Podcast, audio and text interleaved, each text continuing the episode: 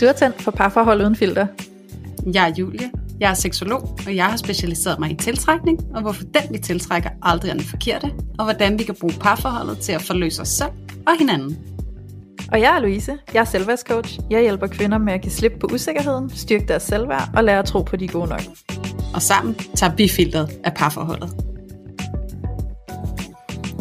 Hej alle sammen, og hjerteligt velkommen til endnu et afsnit af Parforhold uden filter. I dag er en dag, vi har glædet os rigtig meget til, og øh, vi har jo faktisk allerede teaset lidt for i dag, inden vi gik på ferie. Og det forholder sig jo sådan, at øh, Louise og jeg, vi er jo faldet fuldstændig pladask for den her nye Netflix-serie Sex Life.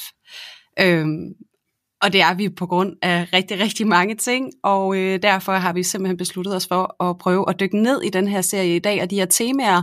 Og hvis du sidder derude og tænker, åh nej, jeg har ikke set den serie, nu er der bare sådan fuldstændig irrelevant afsnit for mig på vej, øhm, så... Øh, så frygt ej, fordi at øh, vi skal nok sørge for at gøre det super relevant og relaterbart for jer alle sammen, og tage jer i hånden og føre jer med igennem de ting, vi taler om. Fordi at øh, det handler jo dybest set ikke øh, så meget om serien, men om alle de ting, som vi kan få øje på i forhold til, hvad det er, der kan ske i parforholdet, særligt når vi begynder at slå os ned og få børn og indgå ægteskab og skabe familie sammen. Og hvordan vi lige pludselig kan blive ramt af tvivl og længsel og en stor ulykkelighed over ikke at føle os lykkelige og tilstrækkelige i det, vi lige pludselig står og har skabt for os selv. Så øh, det kommer til at rumme rigtig mange spændende temaer af det her afsnit, og vi håber virkelig, at I kommer til at få glæde af det. Og øh, en ting er, at det er første gang, at vi skal tale ind i en serie, som vi er blevet rigtig glade for. Det andet er, at vi skal faktisk ikke gøre det alene, fordi vi har været så sindssygt heldige at få den dygtige parterapeut og seksolog Ditte Winkel med ind i vores studie i dag. Øhm, og det har vi egentlig, fordi Ditte, hun var så frisk, og jeg selv kom til os at sige, hey, jeg synes også, det her er super spændende, og jeg vil så gerne være med til at nørde sammen med jer. Og det kunne vi jo ikke stå for. Så derfor så øh, kan jeg jo starte med lige at sige hej til dig, Louise, for du er jo også. Ja, jeg har også. Hej. hej, Louise. Og ikke mindst, hjertelig velkommen, og hej til dig, Ditte. Jo, tusind tak. Tak fordi I overhovedet har lyst til at have mig med. Jeg synes, det er mega fedt. Jeg håber, jeg kan bibringe ja, en, øh, noget perspektiv og ja, nogle fede inputs. Det, det er jeg 100% sikker på. ja, det er jeg virkelig også, jeg er virkelig også sikker på, at du har så meget guld. Og, øhm, og jeg har jo også hørt dig før, Ditte, fordi du er jo faktisk husseksolog på P3 Morgen. Så, ja. øh, så, og der plejer der altså at være ret meget guld at hente i de små fine indslag, du får lov til at byde ind med der. Oh, så. Nu smiger I mig, tak. det er din egen smir. Nå, tak for det. Tak for det. Men ja, jeg tænkte på, øhm, Disse, vi kunne starte med dig, fordi nu har du været så frisk, og så komme på banen helt selv, og med alt det, ja. som du synes, vi skal snakke om i forhold til den her serie. Øhm, og lige kort, øhm, kan du lige fortælle sådan indledende, hvad det var, du blev ramt af, og så kommer vi til at lave sådan en lille recap på serien bagefter. Men bare lige sådan for at tease lytterne en lille smule, sådan, hvad er det for et tema, du mærker, der rører dig i den her serie? Ja, altså øhm, jeg kan huske, at øh, jeg sidder og scroller på Instagram, og så er der, hvad hun hedder, hende der, den super seje anmelder, som er på TV2. Anne Den asiatiske... Anne Lind Andersen. Ja, lige nemlig. Det er ja. hende, jeg taler om. Ja. Og hun havde så anmeldt det, øh, og hun havde ikke øh, givet den ret mange stjerner, tror jeg ikke, men hun havde sagt, at der var mange sexscener. Og øh, uden at skulle sige meget, øh, for meget om mig selv, så tænkte jeg, det skal jeg da se øhm, og så, så endte jeg med at se det første afsnit, og så bingede jeg, altså jeg kunne slet ikke lægge den fra mig, jeg, er det 8 eller 10 afsnit eller sådan noget, der er, altså ja. jeg slugte den bare sådan nærmest på en eller to aftener, Øhm, og efter det første afsnit, så kan jeg huske, at min mand, han var sådan lidt, åh, han havde bare hørt helt vildt meget godt om den, om den var lige så fed i virkeligheden. Og jeg kan huske, at jeg sagde, den er, den er så irriterende, øh, og skuespillet er så elendigt, og jeg kan ikke lægge den fra mig. Ja. Øhm, så, så jeg var sådan alligevel fuldstændig draget af den på en eller anden måde. Øhm, men jeg vil sige, det der sådan står som overskriften for mig efter at, øh, at have set den, altså det er virkelig noget omkring kvindens nydelse, øh, som jeg synes, at det jeg allermest har taget med mig fra den. Ja, fedt. Ja. Spændende. Og hvad med dig, Louise, også lige kort? Og så til alle jer, der sidder derude, som sagt, så kommer der lige et lille recap, så I nærmest ikke behøver at se serien, men når jeg lige har været igennem den, så ved I udmærket godt, hvad det handler om. Men ja. Louise, hvad er du ja. draget af med få ord? Jeg synes, det er så spændende, øh, hele den der splittelse, der er mellem at stå og have, øh, jamen nu kommer jeg jo til at afsløre en lille smule, ikke? men altså at stå som kvinde mellem det her øh, trekantsdrama i, sådan, åh, der er spænding herover og der er vild sex, og der er begær og lyst og alt muligt, og så på den anden side, så er der denne her øh, trygge familiekonstellation med en virkelig skøn og kærlig, omsorgsfuld mand, men hvor der bare slet ikke indgår alt det begær og lyst og sådan drive, som der er på den anden side.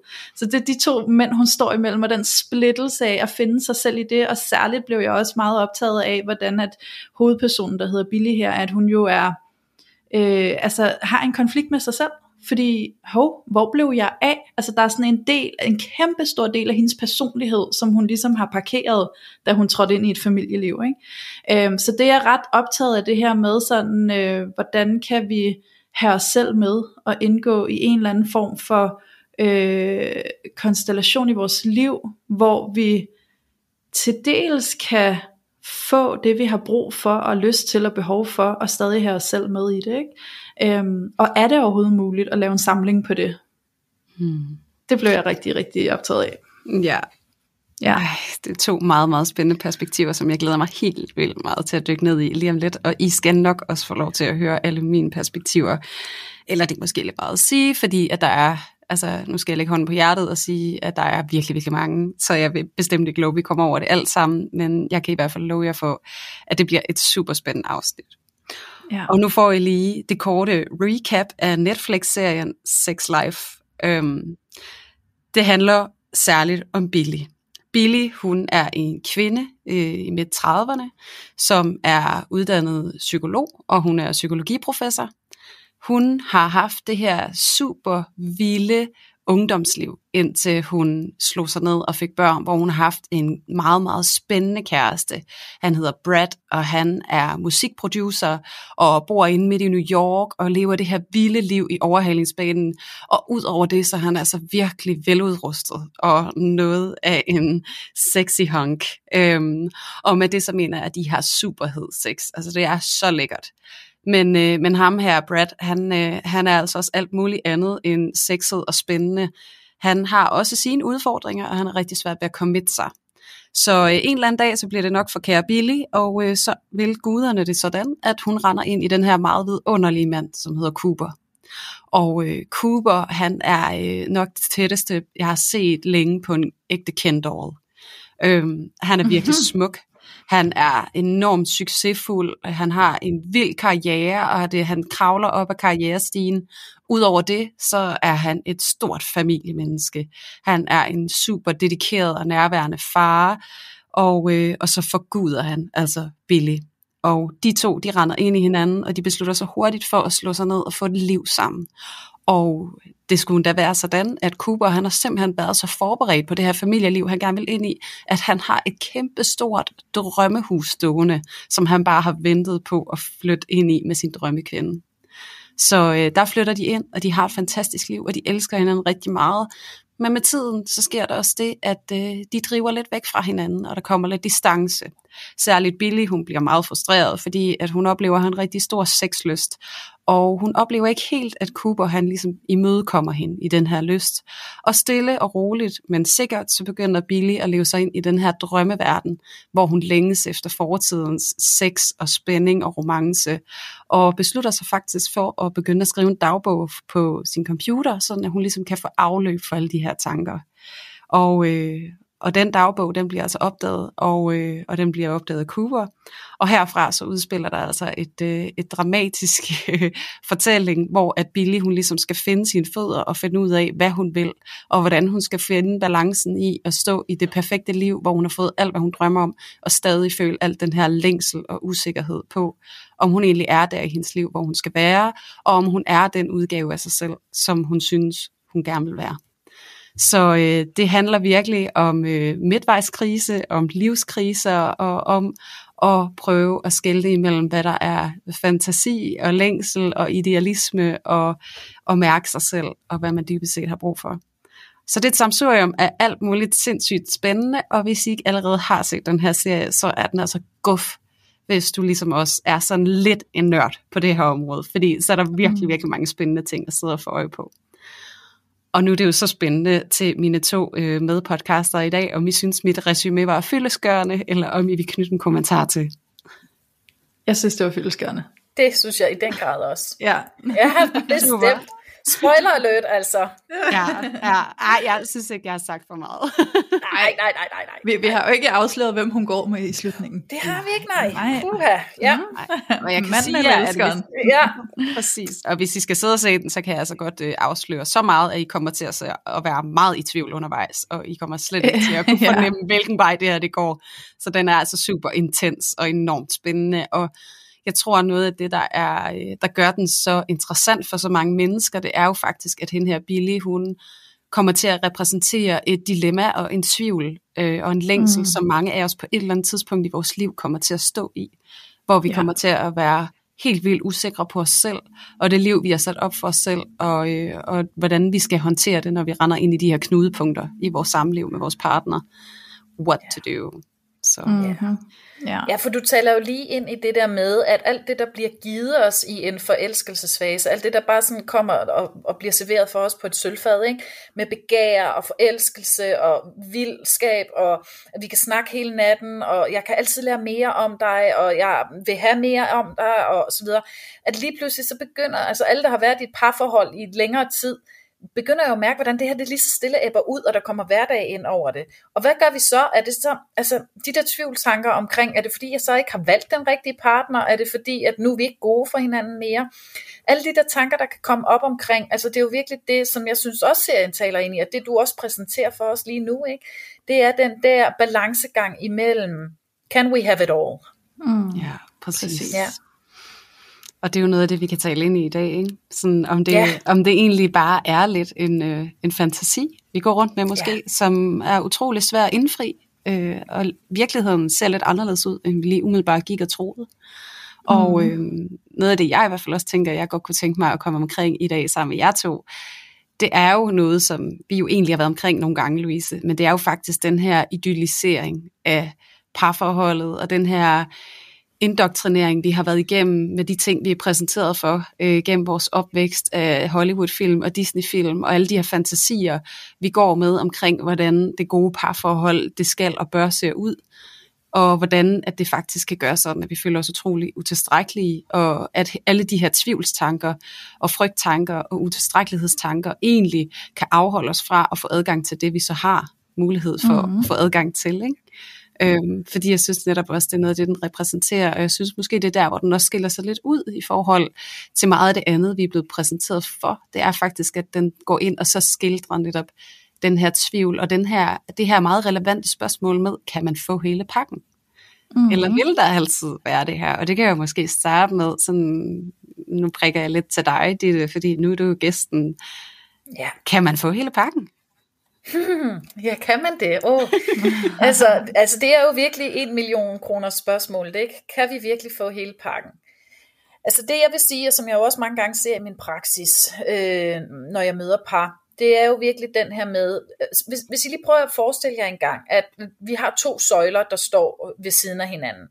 Og den ene søjle, den kalder vi for begærsøjlen, og så har vi den anden søjle, som hedder kærlighedssøjlen vi vil gerne tro, at når vi finder den rigtige partner, the one and only, at så de her to søjler, at de bare kommer til at, at gå hånd i hånd derudad.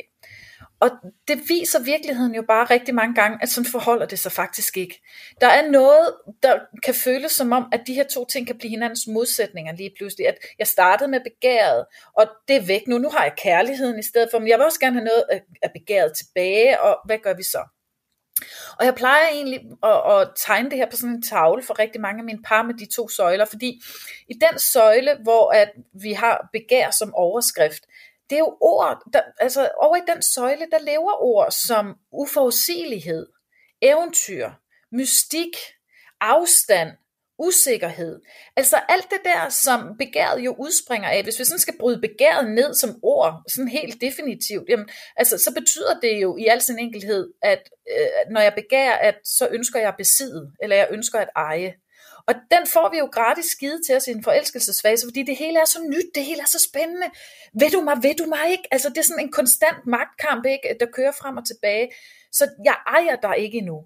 På et tidspunkt, så går det her over og bliver kærlighed, fordi nu er jeg så tryg ved dig, nu har jeg fundet ud af, at jeg har dig. Ikke? Du er der sgu hele tiden nærmest, du er i mit ansigt, op i mit ansigt, jeg kan næsten få for meget af dig. Ikke?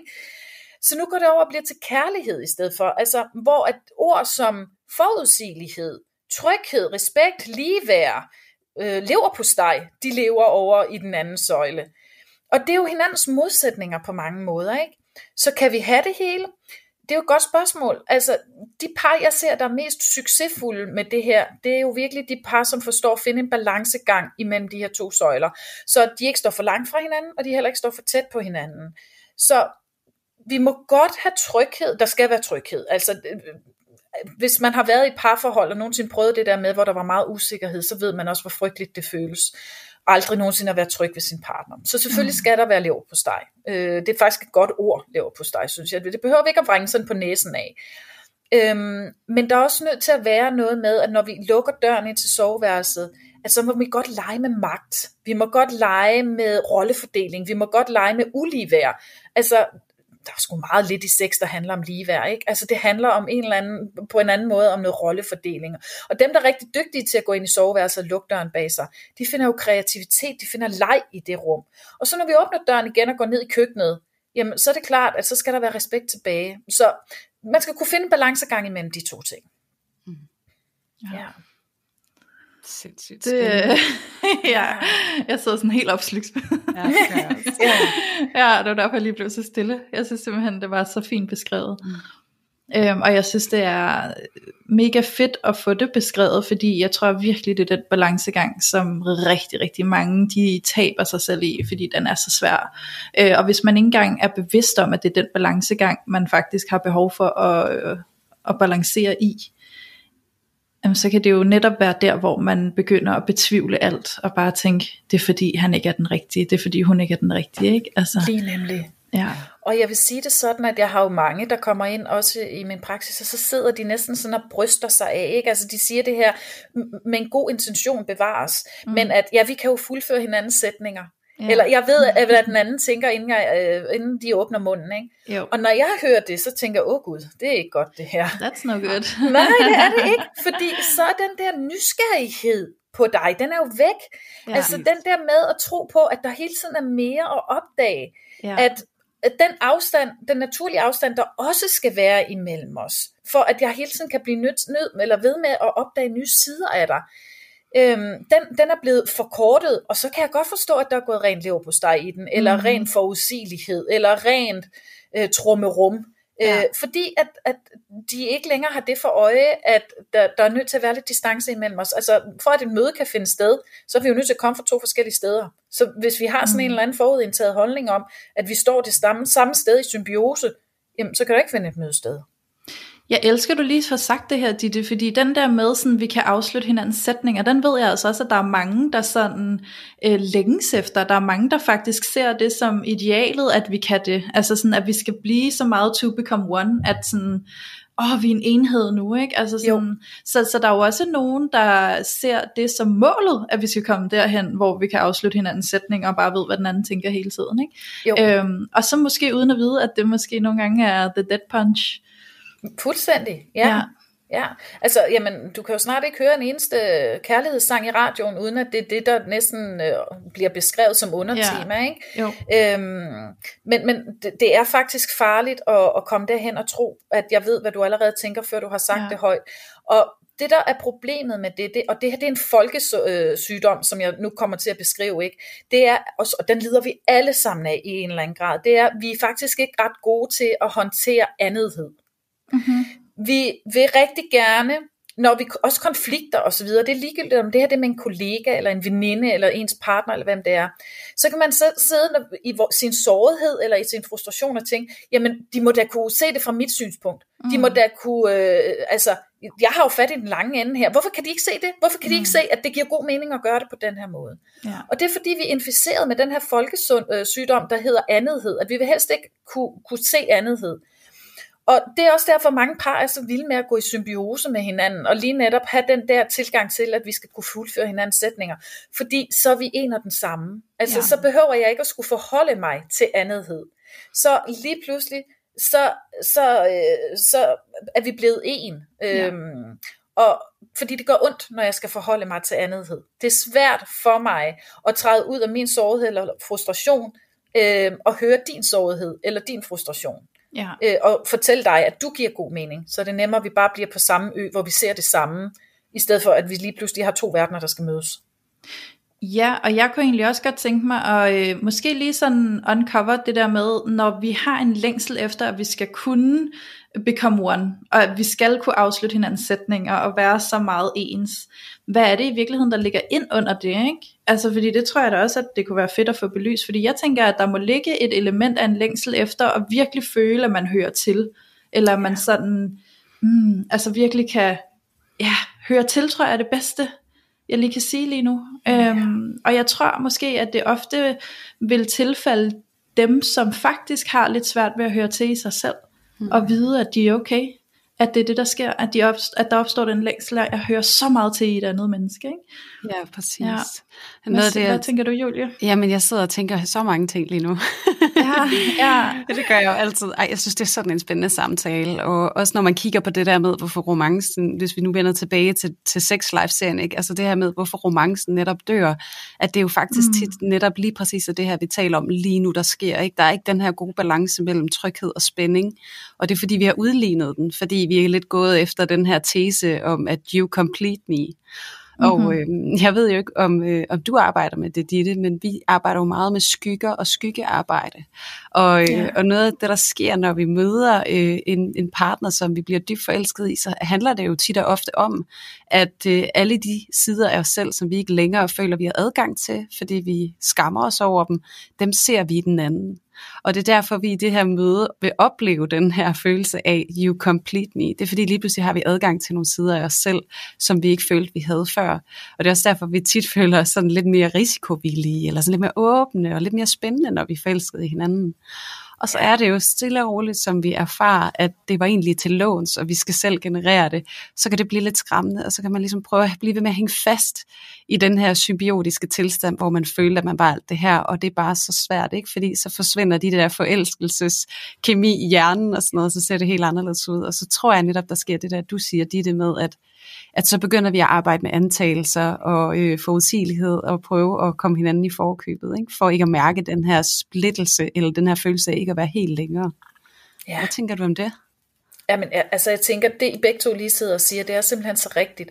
Fordi øhm, hvis jeg lige skal starte med det der med øhm, den der dualitet imellem spænding og tryghed. Altså, der er jo noget i os mennesker med at vil høre til, øh, som I sagde hvor at til at starte med, der er det ikke enten eller, men det går det hen og bliver på et eller andet tidspunkt, eller sådan kan det i hvert fald føles som om, at jeg er nødt til at vælge det ene frem for det andet. Jeg er nødt til at give køb på en af de ting. Og mennesket vil i 99,9% af alle tilfælde, hvis valget virkelig bliver mig stillet, så vil jeg i langt de fleste tilfælde vælge trygheden frem for spændingen. Mm. Fordi det andet kan dø af. Altså, det er jo ikke mm. noget, jeg er bevidst omkring, men min underbevidsthed vil et eller andet sted fortælle mig, at du har brug for tilhørsforholdet frem for alt andet. Ja. Så hvis du skulle vælge, så vælger jeg trygheden. Ja. Og det er jo derfor, rigtig mange mennesker sidder, rigtig mange par, det kan være utroskab, det kan, der kan være mange ting, øhm, men hvor at at på et eller andet tidspunkt, så finder de dem stadig i, at de kan ikke fornægte den der spænding, men jeg har været nødt til at give køb på den på et eller andet tidspunkt i løbet af. Og i forelskelsesfasen, der har jeg jo en partner, som kigger på mig med et sæt øjne, der, altså de kan jo næsten svømme væk i mig. Ikke? Mm. De kigger på mig som om, at jeg er alting. Ja. Altså, og jeg er den mest fantastiske, altså selv når jeg ligger og snorker, ikke, så kan jeg vågne om morgenen, og så ligger han der og kigger på mig, ligesom om, at oh, de snork, det er simpelthen det mest nuttede, jeg nogensinde har hørt. Ja. Ikke? Og på et eller andet tidspunkt, når, når den her forelskelsesfase, den går fløjten, og det gør den jo, så kigger han sgu ikke rigtig på mig på den måde mere, vel, som om jeg er det mest nuttede, der er sat på denne jord. Nu begynder han også at kigge på mig med et sæt øjne, der hedder, oh, du er sgu egentlig også lidt irriterende, og jeg har ikke så skide godt i nat, fordi du ligger og snorker, eller hvad det er. Og så er det svært for mig, som I selv siger, at finde de her sider frem i mig selv, fordi de ikke bliver dyrket af den, der egentlig skulle projicere dem her over i mig. Ja.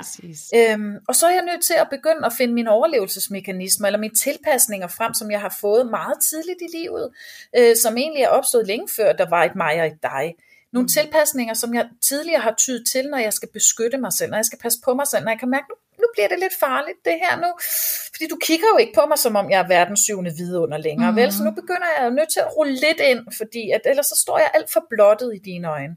Mm. Og så kan vi i den grad få polariseret hinanden, ikke? fordi at man lige pludselig sidder fast i, øh, en, en overlevelsesmekanisme eller en tilpasning, som hedder, at, at jeg må hellere lægge lidt afstand til dig, fordi det bliver for farligt at være i en forbindelse med dig. Men, men hver en celle i mig, hver, altså alt i mig, ved jo, at jeg vil være i forbindelse. At jeg for alt i verden skal høre til. Ja. Så, åh, ja, så det er jo en kæmpe dualitet, eller en kæmpe magtkamp, der lige pludselig opstår i mig selv, mm-hmm. i at vil være med dig, så vil jeg sgu egentlig ikke rigtig være med dig alligevel. Ja, præcis. Ja. Og det er også oh, den, jeg tænker, Billy hun oplever. Ikke?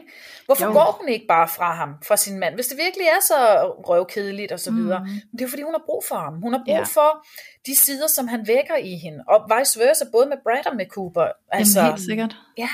Altså det er da helt sikkert den der med, altså det kan jeg da godt skrive under på, der er der noget helt vildt fantastisk i virkelig at blive set af et menneske, yeah. som er nyt for en, ikke? Altså sådan, det, det kan virkelig noget, fordi det er jo også der, du opdager dig selv, ikke? Altså, der er noget i at svømme i den der følelse af virkelig at blive set, og sådan få enhanced alle dine egne fedeste sider, ikke? Altså, ja. ja.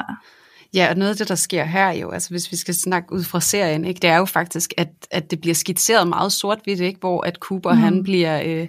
den her tryghed, og at Brad, han bliver den her spænding, og den her måske sådan lidt øh, risky business. Mm. Og, og det her med, at de giver hende netop, altså hun oplever for adgang til nogle forskellige sider af sig selv, alt efter hvem hun er sammen med, men bliver ved med egentlig at søge tilbage til det trygge.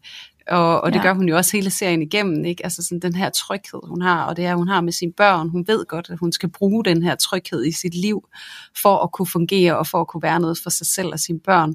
Men den her kæmpe dualitet, der er i, hvad, hvordan fanden skal jeg så være hele mig, ikke? Og det kunne jeg ja. måske godt tænke mig, at vi kunne sådan øh, tage lidt videre ud af den tangent, fordi nu har vi været omkring, sådan, hvad, hvad fanden gør vi så ved det her modsætningsforhold? Fordi mm. at når vi taler om det, så kan, så kan det jo godt komme til at lyde for mange, og inklusive mig selv, som at det bare er sådan et modsætningsforhold, som nærmest er umuligt at gøre noget ved. Og, og vi har jo kort været inde på det her med at blive ved med et, i et eller andet omfang at gøre sig fremmede for hinanden, og blive ved med at være nysgerrige, og ikke at antage, hvem den anden er, hvad de vil, hvad deres motiver er, hvad kommer de til at sige næste gang. Ikke? Øhm, og så tænkte jeg på, om, øh, om I kunne tænke jer at gå lidt mere den vej. Altså, hvad kan vi gøre så, for ligesom at ja. skabe et balanceret forhold mellem de her to modpoler? Helt ja. sikkert. Mm-hmm. Den hopper jeg gerne med på der. Ja, så øh, hop ind i den, Ditte. Ja. Jamen, hvad kan vi gøre? Altså, øhm, alle vil jo gerne ses som den friskeste version af sig selv, den jeg er lige nu, i det her splitsekund. Mm-hmm. Fortiden er fortid, ikke? Det, det er en kirkegård, den er gået, vi kan ikke komme tilbage i den. Fremtiden, den er ikke sket endnu. Jeg har kun nuet, lige nu. Og i det her nu, der vil jeg gerne have, at du kigger på mig, som den friskeste version eller udgave af mig, som jeg er lige nu. Mm. Så jeg har ikke lyst til, at du kigger på mig med det der sæt øjne, som at, øhm, altså, åh, kender I de der typer, der for eksempel ikke er særlig gode til at komme til tiden? Det kunne mm. være sådan et mm. eksempel, ikke? Ja, ikke? Og så, så kommer de til tiden, for, lad os tage det som et, et eksempel, som et par i min praksis, så kommer de så til tiden, og så siger de så, øh, jamen i dag kom, vi der til, eller kom jeg der til tiden, og så sidder partneren og siger, Ja, men det har du ikke gjort de sidste 14 dage, vel? Ja. Eller du, du har sådan en historik med at komme for sent. Og det er det her med, at så står jeg jo ikke i min friskeste udgave. Du tager ikke udgangspunkt i den, jeg er lige nu. Du har noget med i din bagage, som øh, farver på en eller anden måde dit syn af, hvordan du tror, jeg er, eller hvordan jeg skal være. Og ja. den person har jeg ikke lyst til at være. Jeg har lyst til at være den friskeste udgave af mig selv, som jeg er lige nu. Og sådan skal du kigge på mig. Og det er jo den, jeg tror på, hvis vi kan få den mere integreret i parret, sådan at der kommer en nysgerrighed hele tiden på, hvem er jeg? Og jeg synes jo, hvis jeg sådan lige skal lave en kobling til sex life, der er jo faktisk et tidspunkt, hvor at øhm, Cooper, er det ikke manden, der hedder Cooper? Jo. Mm. Ja. Han får læst sin dagbog, Og der står hun jo i den grad i sådan friskeste version af, hvem hun er. Ja. Fordi den Billy, som han kender til, er jo ikke den Billy, han lige pludselig læser om i dagbogen. Så han tænker, wow, der er noget her, jeg ikke vidste. Og så prøv en gang at se, hvor fint, at det faktisk er produceret, eller hvor, hvor fint, at historien fortæller sig selv med, at så gør han jo en indsats for at prøve at imødekomme hende på det her.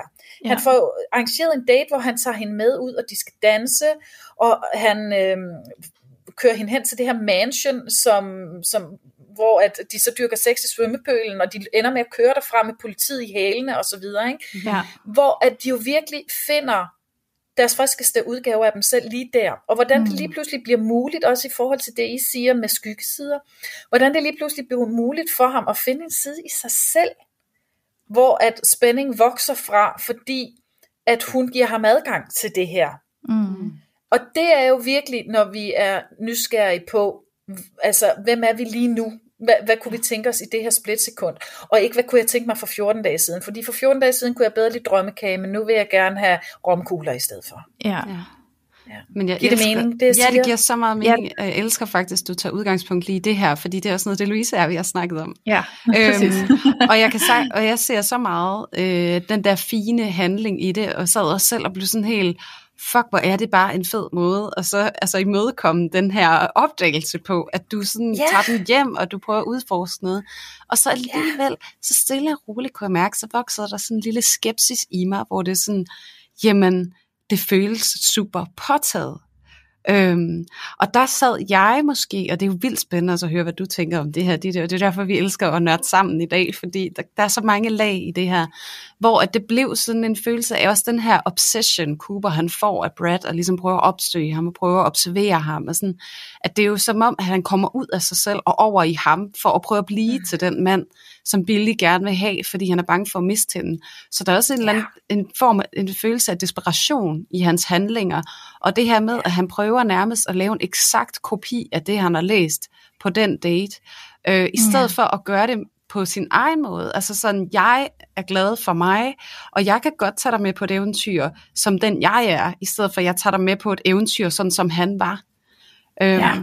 Og det er noget af det, som jeg ser også, der kan gå galt nogle gange. Det er også det her, når vi taler til en eller anden længsel eller noget, så kan vi blive meget lidt opmærksom på, hvem er jeg egentlig, og hvordan kan jeg gå ind i det her som mig, og meget mere fokuseret på, jamen, hvem er det, du gerne vil have, jeg skal være, for at du kan holde af mig, og så prøver jeg at være det.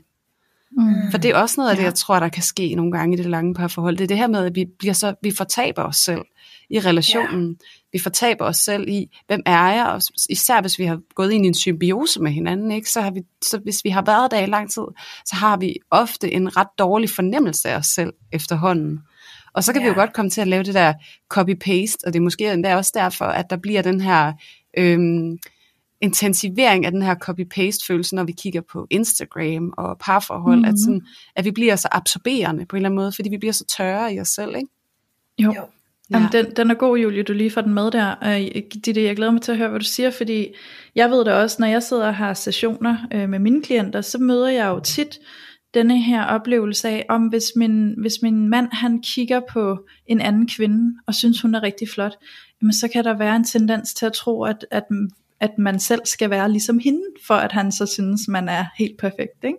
Mm. Øhm, men altså problemet eller udfordringen opstår jo så, når han har kigget på tre forskellige kvinder, der ser ud på vidt forskellige måder, og synes, de alle tre er rigtig pæne. Hvem fanden skal jeg så passe ind i at være, for at, for at du kan lide mig, og for at du synes, at jeg er den helt perfekte, ikke? Jo.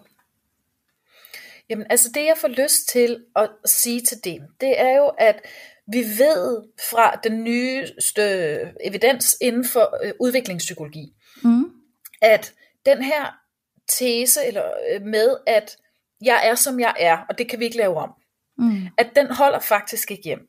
Nej. Den nyeste forskning viser, at vi er alt. Altså vi har Mm. alle sider i os. Ja. Så det her med, at vi kan profilere hinanden, eller vi kan sige, at, øh, at du er altid skeptisk, eller du er altid Mm. kritisk, eller øh, ja, og sådan er jeg, og det vil jeg ikke have, at du laver om Mm. på, fordi du må tage mig, som jeg er. Ikke? Ja. Det har faktisk ikke noget på sig. Vi kan være alt. Vi har adgang til alt i os. Men vi har gjort nogle tilpasninger op igennem vores barndom, op igennem vores ungdom, for at høre til. Og der vil være noget i mig, jeg har spaltet fra, fordi at det har ikke haft en værdi, eller det har mine forældre ikke kunne lide ved mig, eller et eller andet. Der har været noget, nogle ting, jeg har været nødt til at skrue ned for. og så er der nogle andre ting, som er blevet fremelsket i mig, og dem har jeg så skruet op for, fordi det har haft en værdi, at jeg kunne mm. skrue op for de ting. Og når jeg så står i dag med min partner, hvis vi skal tage udgangspunkt, ikke i sex life, det jeg ser, når jeg ser Cooper, det er jo en mand, som har fået skruet ned for en masse omkring sansning. Mm-hmm. Han er rigtig dygtig til så meget andet, ikke? Men han er ikke dygtig til at sanse. Nej. Og han har adgang i det her, eller til sig selv. Det, det lever i ham. Det er ikke væk. Han har ikke tabt det her. Men han, han skal jo lære at skrue op for det. Og når han så gør det, at han imiterer eller han kopierer Brad, så ser jeg det på mange måder som en, en meget smuk gestus mm-hmm. øh, til Billy, men jeg ser faktisk også, at han tager ejerskab for et udviklingspotentiale i sig selv, hvor han siger, jeg er ikke støbt i øh, hvad hedder det, beton, Ja. Jeg kan udvikle mig, og jeg kan få skruet op for noget i mig selv via den her kanal. Og det er det, så jeg kan godt følge jer i jeres desperation, eller når I siger det her med, øh, eller du siger, Julie, det her med, at der kan næsten komme noget desperation ind over ham, mm-hmm. når han gør det her. Øh, men jeg tror faktisk, at det er en enorm gave til ham, at, øh, at kunne arbejde videre med det her, fordi det er jo det, han har brug for at få adgang til, hvis han skal bevare sit ægteskab med Billy og, øh, og, og de skal få noget af det her begær tilbage, så er det jo klart, at noget af det, han har tidligere har måtte gøre køb for, på, fordi det ikke har haft en værdi for ham tidligere, det skal han have skruet op for nu. Og der har han en perfekt rollemodel, der kan lære ham det. Det kan jeg virkelig, Ej, det er virkelig så godt skide godt. Ja, men jeg kan virkelig Må godt jeg- følge dig i det. Ej, må jeg lige knytte en kommentar, Louise, så kaster jeg en Ja. over til dig bagefter. ja, ja, ja. Det er bare fordi, at det er der, hvor jeg ser, at det sådan, den bliver destruktiv, måske særligt med Cooper og Brad, det er fordi, at der er den her enorme jalousi fra Cooper, altså den her mm. enorme vrede rettet mod ham, hvor jeg tænker sådan, at det måske ikke ham, du som sådan skulle, skulle efterlyse eller forsøge at, at, at replikere, men måske mærke, at det kunne tænde noget i dig, se det som netop en inspiration, men så gå på opdagelse med Billy, i stedet for at prøve at forudsige selv, hvad det er, hun gerne vil have, så invitere hende til at netop have en dialog omkring, hvad det er, hun længes efter med lige præcis dig. Fordi når du læser det, så antager du, at hun vil have Brad, så du må blive Brad, i stedet for at gå i dialog med hende, fordi han bliver utrolig reaktiv, og også den måde, han sådan håndterer det på lige umiddelbart, ved bare at, at tage hende jo, som han jo gør, ikke? Mm. Altså, hvor det er sådan, det bliver meget reaktivt, og han er meget kold, og hun er sådan, det var så mærkeligt, og jeg kan slet ikke, Ja. altså hun synes jo ikke, og hun var sådan, jeg kan godt, det lugter af noget, jeg har prøvet før, men du er jo ikke Brad, jeg have, at du skal være Cooper, og hvad Ja. er det, vi to skal sammen? Så det var ja. egentlig sådan den der, altså jeg er helt med dig også på det der læringspotentiale, og det der med at ture og tilgå nogle sider, som han har lukket ned for, fordi jeg er så enig, han er jo, han er så hæmmet sansemæssigt, altså han er så lidt, øh, han er så meget på sit hoved, det er nok sådan, jeg mærker ham, det der, du, du er så Han er meget mental. firkantet. Ja, du er så mental, du har så let Ja. forbindelse til dit krop og til dit hjerte, altså du, Mm. du er så lukket følelsesmæssigt. Og, og der, der kan jo virkelig være noget, altså jeg tænker sådan en mand som ham, ikke? hvis du kunne se det behov i din kone, fordi du laver den her, du gør dig den her opdagelse med den her dagbog, og du kunne gå til hende og sige, ved du hvad, jeg har læst den her dagbog, og jeg kan bare se, at der er et eller andet, som du længes efter, som vi ikke mm. imødekommer med hinanden. Mm. Jeg vil gerne have, at det skal være anderledes. Hvordan kan vi mødes? Hvordan kan vi gøre noget ved det her? Hvordan kan vi finde hinanden? I stedet for bare netop at så selv tage den der autonome beslutning, og så prøve at blive en eller anden. Øhm, Ja. så, så det er jo også det der igen, det er jo fedt, altså det er jo så fedt, at han gør noget, i stedet for ikke at gøre noget. Ikke? Altså man kunne også bare blive netop passiv og sige, okay, men det kan Ja, ja, jeg ikke. Og så bare mm. gå, måske selv gå, ikke? Så det, at han overhovedet tager action, er fedt. Men jeg synes også bare, og det ved jeg ikke, det kan også være, det er bare mig, ikke? men det der med, sådan, at man, man kunne sådan tilgå det på andre måder, fordi det jo også blev ubehageligt for hende i situationen, at hun synes, det var Ja. sådan lidt weird. Men man kan sige, der er jo nok også nogle mænd, som vil reagere på en helt tredje måde, hvor de ville blive enormt vrede på deres kone, og være sådan, hvad fanden er det her? Altså, hvad er det, du sidder og gemmer for mig? Eller ja. har du været ude at agte på det der, du sidder og skriver, og sådan nogle ting, ikke? Ja. Øh, men det, jeg vil knytte en kommentar til i forhold til det, du sagde, det det med, at, at Cooper, øh, manden her, han går ind og bruger det her som en form for udviklingsvej i at prøve at være Brad, og prøve at leve op til hendes sexfantasier, hun, hun husker, øh, hun havde med Brad. Øhm, netop det her med, at det er en side af ham, han har haft lukket ned i så lang tid, og måske en, han aldrig har været i kontakt med, så han ved ikke, hvordan det ser ud for ham. Så måske er hans første mulighed at prøve at gøre det, som det står beskrevet i hendes dagbog. Ja, Ja, Fordi at det er lidt, altså, og han tager det jo også an som en form for øh, brugsvejledning, ikke? altså en brugsanvisning. Og, og, og måske er det det der med, at det er den proces, der opstår, når vi skal øve os på noget, der er så fremmed for os, og noget, der er så Mm. nyt for os, at vi faktisk ikke aner, hvordan ser det ud for mig, hvis jeg skulle være det autentisk som mig. Det aner jeg ikke, så nu kaster jeg mig bare ud i det, og så prøver jeg det af på en måde, hvor at jeg måske ikke er særlig meget hjemme i mig selv, men det er en begyndelse for mig, for at begynde at, at, at kunne lege med det, og mærke det af på en eller anden måde. Ikke? ja. Ej, det er Så virkelig, altså, ja, og en god, god, god pointe, og som jeg er fuldstændig med dig i. Ja. Øhm, og der er da ikke nogen tvivl om, at øh, det bedste scenarie her, det ville da være, at han inkluderede Billy i sin tankegang. Mm. Det er der ikke nogen tvivl om. De skal jo have en kommunikation omkring det her for pokker. Ja. Men jeg tror også for en mand som ham, som de netop har haft lukket meget ned for den her adgang i, i sig selv, der vil det være meget farligt. Det vil være meget farligt og utrygt og usikkert at skulle begynde at lægge op til dialog eller til, til samtaler omkring det her, hvor han skal give noget af sig selv på en anden måde. Det her det er sådan lidt en plug and play løsning, der bliver givet mm. ham. Ikke? Altså, det, det, så det er, sådan, det er nemt for ham at tilgå. Øhm, og der træffer han jo det sikre valg, tror jeg, i første omgang.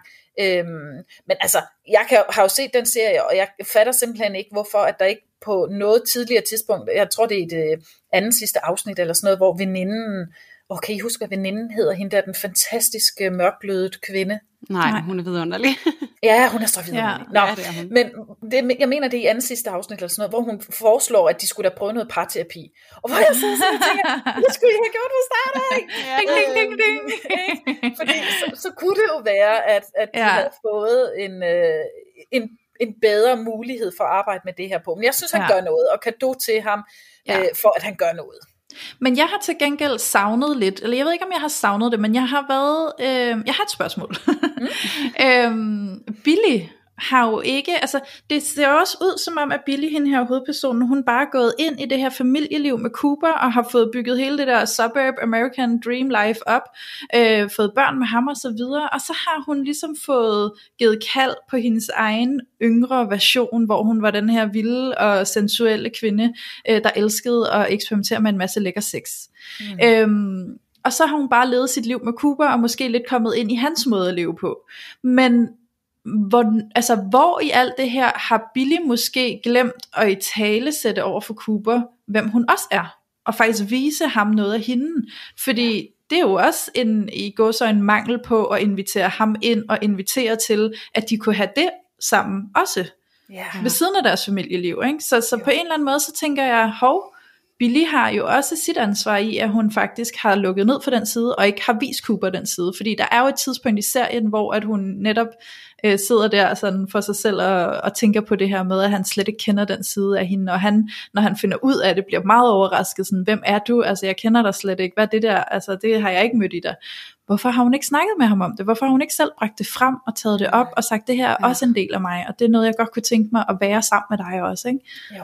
Præcis. Altså, og det er der, hvor jeg ja. tænker, noget af det, de jo har til fælles, det er jo faktisk den seksuelle skam. Den ser bare Ja. ud på forskellige måder, ikke? Jo, og det er som om, at den skam har hun...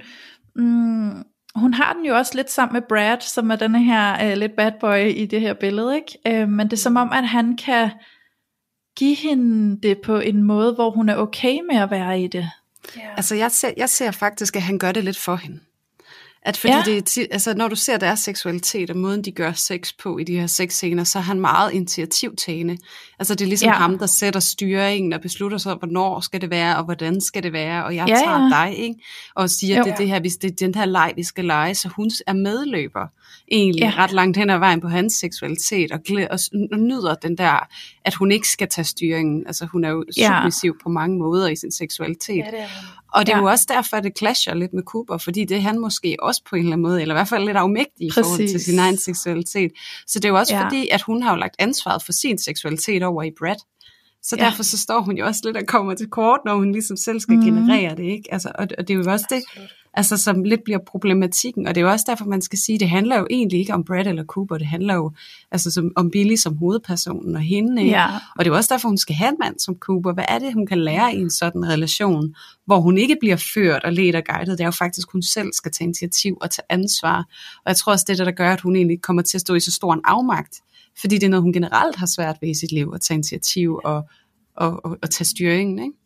Jo, og jeg har lige brug for at knytte noget til det der, fordi der er jo flere scener i serien, hvor at Billy hun faktisk opsøger Cooper og lige giver ham et klap i måsen, eller møder ham i badet og ligger op til, skal vi ikke lige have lidt sex og sådan. Og hvor han meget køligt, næsten ikke lægger mærke til det, bare giver hende et hurtigt tantekys og går videre. Ikke?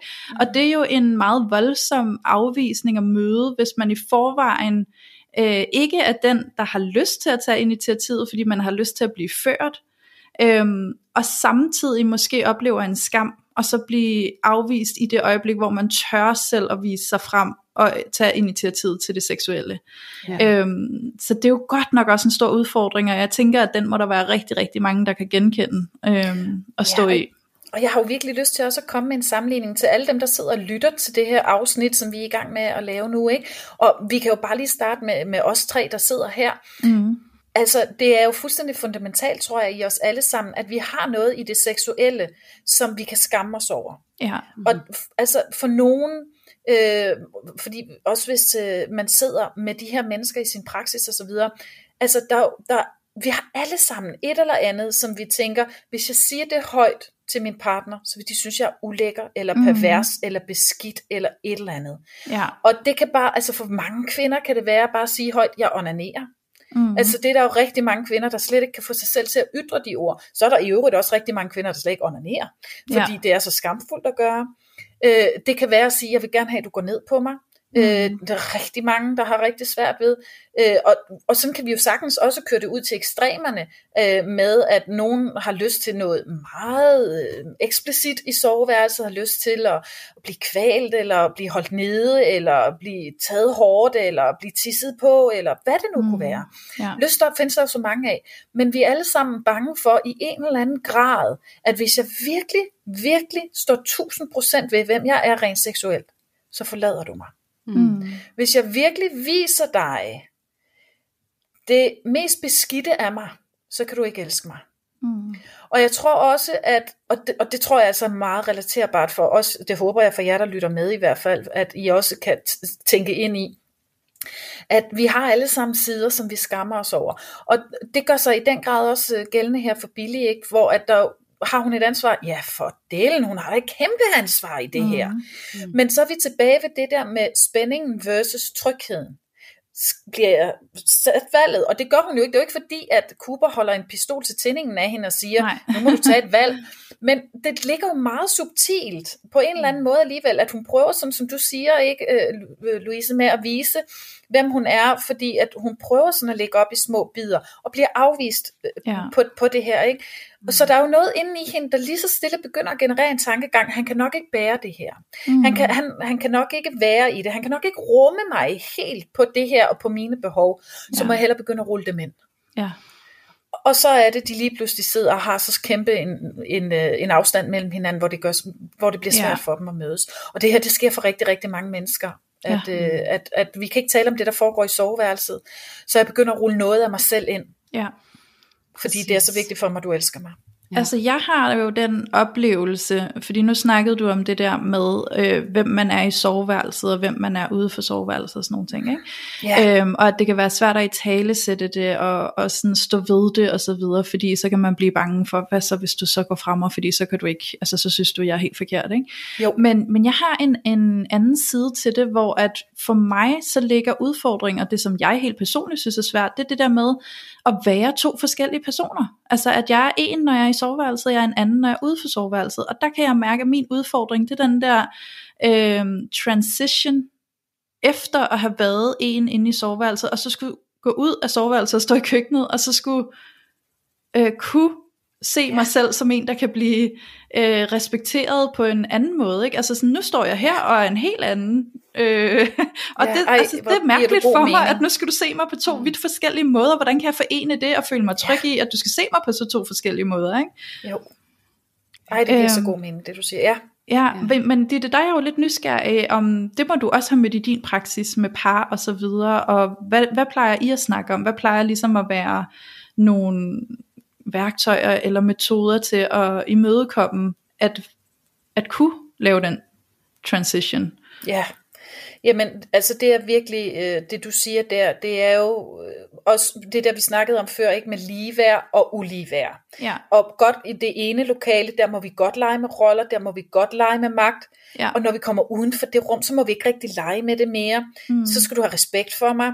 Ja. Og hvordan forener vi de to ting? Øh, så det, og, altså, et af de områder, hvor jeg måske især ser, at det her det er sig udslagsgivende, det kan være omkring morrollen. At når jeg lige pludselig er gået hen og blevet mor, så kan der næsten ligge nogle andre budskaber, også helt sådan sociokulturelt omkring, hvordan er man mor. Ja. Og man er mor, når man offrer sig selv, når man tilsidesætter sig selv, når man lader andres behov komme før mine.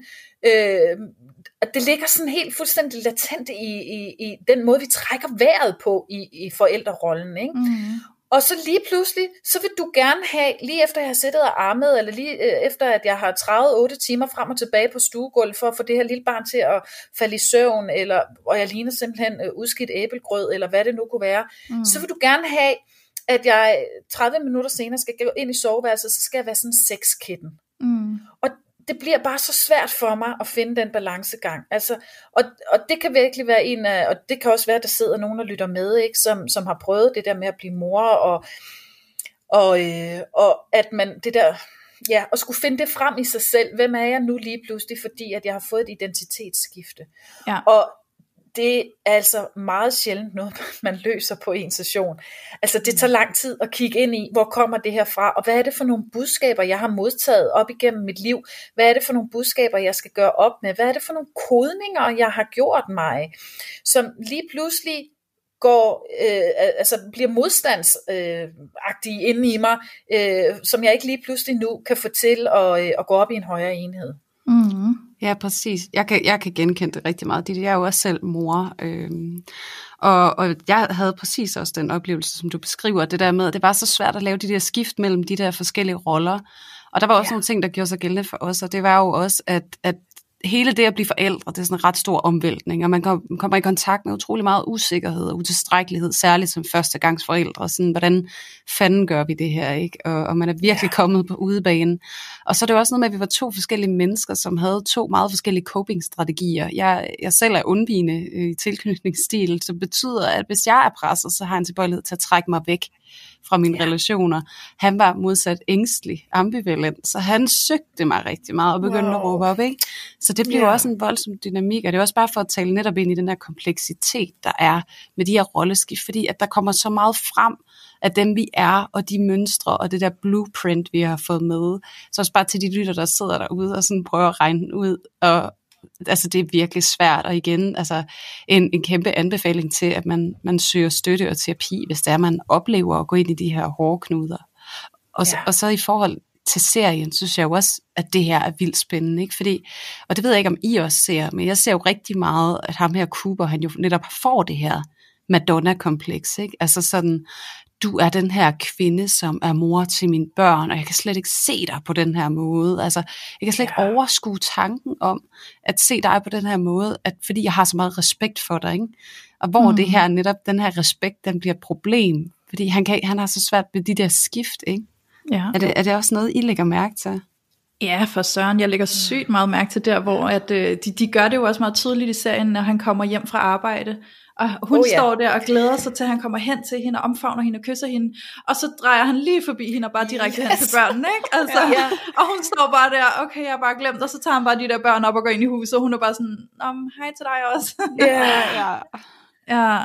Jamen absolut. Altså, ja. øh, og man kunne jo forestille sig, nu hører man jo ikke rigtig noget om hans baggrund og sådan noget, Nej. men man kunne forestille sig, at øh, øh, altså nu går jeg lige ud af en tangent her, ikke? men ja. at, at han er, kommer fra en familie, hvor med nogle stærke kvinder, eller nogle idealiserede kvinder, som er blevet puttet op på en pedestal, eller en mor, som virkelig øh, altså, har noget at skulle have sagt, ikke? Og, ja. og, og har noget pondus og så videre, og man skal behandle kvinder ordentligt. Mm-hmm. Altså, og kvinder, de, de, er lige meget, de er lige så meget værd, som vi er, og så videre.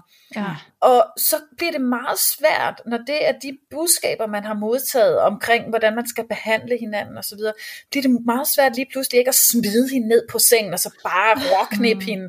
Ja, fordi ja. At, at det, og, og det er jo det, hun et eller andet sted gerne vil have, ikke? Fordi, mm. øh, øh, jeg tror det var dig, øh, Julie, som også sagde det her med, at hun er jo submissiv, altså hun er jo underdanig på en eller anden måde, ja. og hun vil gerne have, hun vil gerne lægge sin seksualitet, at der er en anden, der skal bære den, og den skal eje sig en anden. Mm. Fordi det er også noget ret svært for hende at tage den hjem.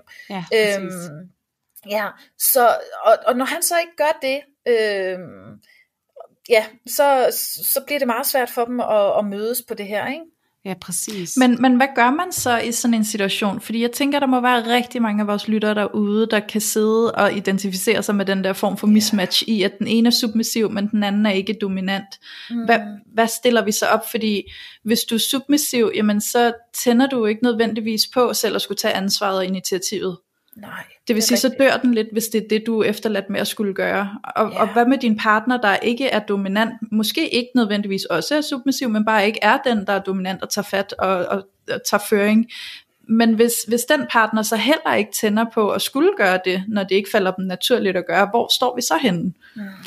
Ja, ja. Altså, altså jeg kender faktisk ikke den der, hvor at man, den sidste du sagde, Louise, det der med, mm. hvor at partner måske ikke selv er dominant, men, men jeg kan faktisk godt lide at kende lige med det samme, og vi kan jo godt lide at bruge os selv i den her podcast, for netop også at vise, at bare fordi man er terapeut eller det ene eller det andet, så har man ikke selv 100% styr på alting, vi er bare mennesker. Amen. og jeg kan bare sige lige med det samme, at, at noget af det, der også gør lige præcis den her dynamik med Billy og hendes to parforhold så interessant for mig, det er jo faktisk, fordi jeg kan kende det rigtig meget af mig selv. Mm. Øhm, og jeg er også gået derfra, hvor jeg selv, øh, jeg er måske gået lidt fra Cooper og gået lidt sammen med Brad, hvis man kan sige det på den måde. Ikke i det, ikke det et, et kontrastforhold, som det bliver fremstillet i serien, men der er et kontrastforhold, og noget af det, altså fra at, at være tidligere aseksuel, som mange af jer lytter godt ved, hvor jeg var blevet fuldstændig passiv i min egen seksualitet, for jeg havde ingen redskaber, jeg havde intet sprog for, hvad er min seksualitet? Jeg havde ikke nogen fornemmelse af min egen krop, eller jeg var også utrolig mental til så at finde en partner, som er utrolig meget i kontakt med sin krop og sin seksualitet, og er meget velbevandret i den, og meget komfortabel i sin egen seksualitet. Der har jeg jo i lang tid, og til stadigvis, lænt mig meget over i den tilpashed, han har omkring sig selv, den naturlighed, han har i sig selv, fordi jeg ikke selv har den. Og, og der kan jeg bare sige sådan af egen erfaring, at det der har hjulpet rigtig meget for mig til at blive, være enormt passiv på den første den ene måde, og så på den anden måde, det er stille og roligt at mærke tilliden og trygheden i vores relation til, at jeg kan begynde at gå fra at være nonverbal til at blive meget mere verbal og tur og sige ting. Og det kan være bare et, et samleje, hvor at jeg tillader mig selv at prøve at sige noget, som jeg synes er lidt svært eller lidt grænseoverskridende, og, og blive imødekommet i hans tilpasset med sig selv. Øh, yeah. Fordi at han kan vise mig, at jeg respekterer dig ikke mindre, fordi at du viser en side af dig selv, som du måske, måske selv synes er lidt mere spændende, end hvad du har lyst til. Ikke? Øhm, mm. Så det er også bare, jeg havde sådan lyst til at bringe den der personlige erfaring ind, hvis man føler, at man sidder lidt fast. Altså virkelig en, en kærlig opfordring til alle jer, der sidder og kan genkende noget af det her. Og så ture og gå lidt med det, I mærker, I har lyst til, og så pip lidt omkring det, og så få de der stille og roligt, de der gode erfaringer med, at blive mødt i det. Og det er jo selvfølgelig ikke alle, der har en partner, hvor at, at det kan lade sig gøre. Men hvis du har en god relation til din partner, og kan genkende det her, så kunne det faktisk være en fin måde at starte det op på. Er i hvert fald min erfaring. Ja, og det synes jeg er mega fedt. Men jeg kunne også godt tænke mig den her vinkel af, at nu det her fuldstændig på egen regning, men jeg tror faktisk, der er et fortal af mennesker, der hviler så godt i deres egen seksualitet, at de kan være så stor en støtte for deres partner, der måske ikke gør det. Øh, så, så hvad er øh, metoden, hvad er, øh, sådan, nu bliver det lidt firkantet, men løsningen, hvis nu at man selv har et eller andet, altså bare for at vende tilbage til det, jeg snakkede om før, ikke? Billy hun står og er submissiv, øh, af Brad bliver hun ført og let, og det bliver nemmere for hende, fordi så kan hun leve sig ind i sin seksualitet, uden selv at skulle øh, tage initiativ. Med Cooper, som er hendes mand, jamen han er passiv, han gør ikke rigtig noget, så han leder hende ikke, og, og hvad, hvad gør man så der, hvis der ikke er tænding i, som den submissive også skulle være initiativrig? Mm. Øh, særligt hvis du så ikke har en partner, der heller er særlig god til at tage initiativ. Ja. Øhm, ja. Og jeg får sådan lyst til lige at dele øh, en case med jer, som jeg har haft mm. i min praksis, og det er jo selvfølgelig øh, anonymt, ikke? Ja. Men med et par, hvor, fordi jeg synes, det taler ret godt ind i det, vi taler om lige nu, mm. men et par, som kommer til mig, fordi, og de er meget lige det par, vi ser her i Sex Life. Altså Cooper øhm, og Billy? Ja, lige nemlig. Ja. Og hun har masser af sex drive, og det er hende, der er initiativtageren til sex, mm. øh, når det skal foregå. Han er meget passiv, han er meget tilbageholden. Der ligger også et aspekt i det her af, at han er opdraget øh, religiøst. Øh, så altså, han er blevet pålagt nogle normer omkring det her med seksualitet, og har faktisk ikke noget sprog for lyst og nydelse, fordi det talte man jo ikke om mm. øh, i, i der, hvor han kommer fra osv. Og de beskriver en forelskelsesfase, hvor at, og særligt de første par gange, hvor han kan huske, at hun sådan kastede sig over ham. Mm. Og det, der blev muligt i ham, eller det, der blev frigjort i ham, når, hun, når han mærkede hendes begær, hvordan han kunne give slip, når hun kiggede på ham med sådan et sæt øjne, ligesom om, I'm gonna eat your alive, altså, mm. hvordan at han så fuldstændig kunne mærke sig selv, og blev sådan en, en eller anden supermand seksuelt. Øhm, og lurer mig, om Billy og Cooper ikke også har haft det her i starten, hvor at de har været høje på forelskelseshormoner, og så det her blevet givet dem ganske gratis. Ja. Så det her par, som jeg snakker om i min øh, praksis, det er jo, at lige så stille, så begynder hun, øh, jeg tror faktisk, han kaldte hende for en tarantel de første par gange, ikke? altså ja. den der æderkop, der kommer, så spiser hun sit bytte bagefter. okay. Altså fordi hun var simpelthen så, og hun ville gerne have klaske røven undervejs, og så videre, og det, og det fik han lige pludselig adgang til, han kunne finde det her frem i sig selv. Men så sker der jo lige så stille det, at hun begynder at, nu vil hun også gerne have, at han kommer lidt på banen. Ikke? Ja. Altså nu må han også til, det er opslidende, at det altid er den samme, der ligesom skal være øh, primus motor på projektet. Nu begynder mm. hun at trække sig en lille smule. Og så kigger hun jo ikke på ham med et sæt øjne, der hedder, jeg, jeg spiser dig levende. Vel? Nej. Og så er det svært for ham at mobilisere den her side i sig selv. Så jeg tror, det vi skal for rigtig mange par, fordi jeg tror, at mange par vil kunne sidde, når de lytter til det her også, og kunne genkende til en anden tid. Kunne ikke genkende det til, at på et mhm. tidspunkt var det anderledes. På et tidspunkt var det nemmere. På et tidspunkt var det mere lyserødt, end yeah. der, hvor vi er endt nu. Og det er de situationer, vi skal have bragt frem. Så skal vi tale ind i, okay, hvad var det, der var anderledes dengang? Mm. Hvad var det, der blev muligt i jer? Hvordan kommer vi tilbage? Hvordan skaber vi de rammer igen? Mm. Hvordan kan vi iscenesætte, så vi så selvom jeg sagde før, at fortid er fortid, og det er en kirkegård, så kan der altså godt være noget at hente nogle gange i fortiden alligevel. Så vi skal tilbage, så skal vi finde undtagelserne, og tale ja. om, hvad var det i de undtagelser, der gjorde, at det fungerede, mm. og hvordan gør vi mere af det ja. fremadrettet. Ja. Præcis. Ja, jeg tænker også, at der må også ligge noget i hele deres øh, hverdag, ikke? altså noget med fokus. Ikke? Altså Cooper, han fokuserer på sit arbejde og så på sin karriere, det er for simpelthen højeste prioritet. Ikke? Og dernæst kommer børnene, og så kommer Billy måske. Ikke? Jo. Eller sexlivet med hende i hvert fald. Ja.